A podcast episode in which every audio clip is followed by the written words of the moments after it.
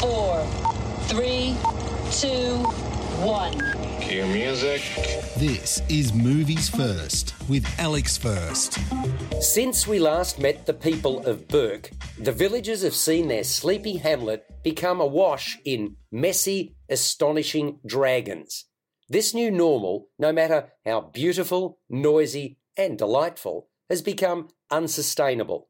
A perennial underdog, Hiccup, as voiced by Jay Baruchel, is now the rookie chief of his tribe.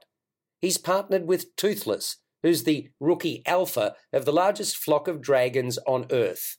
Together, they've been instructed by Hiccup's mother in the art of dragon rescue, while Hiccup has fashioned armour from Toothless's scales. They spend their time attacking trappers' barges, freeing dragons, and whisking them back to their overcrowded island.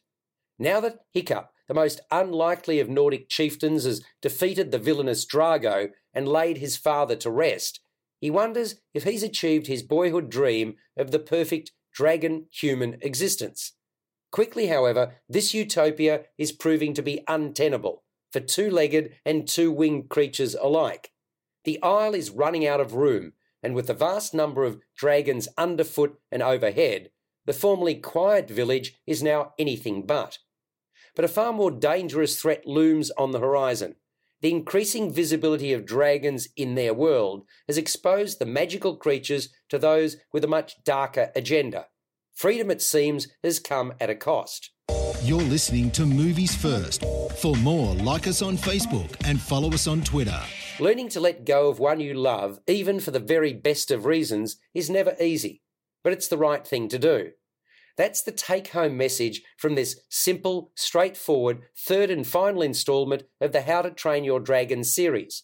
The first was released in 2010, and the second in 2014.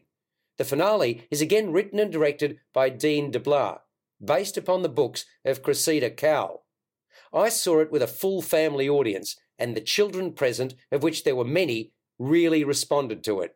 The themes of love, care, and companionship were easy to embrace. The graphics are colourful and engaging, and the language readily understandable. The threat to the harmony of the tribe is real, but that's when the attitude and control of the young chief comes to the fore. You could say that the decision made by the two love struck dragons is black and white. By the end, there's a great deal of love in the air, and not just among scary winged creatures. It's a fitting end to a charming franchise that's resonated with audiences from the get go. How to Train Your Dragon The Hidden World scores a 6.5 to 7 out of 10. You've been listening to Movies First with Alex First.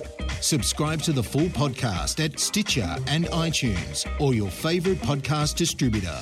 This has been another quality podcast production from Bytes.com.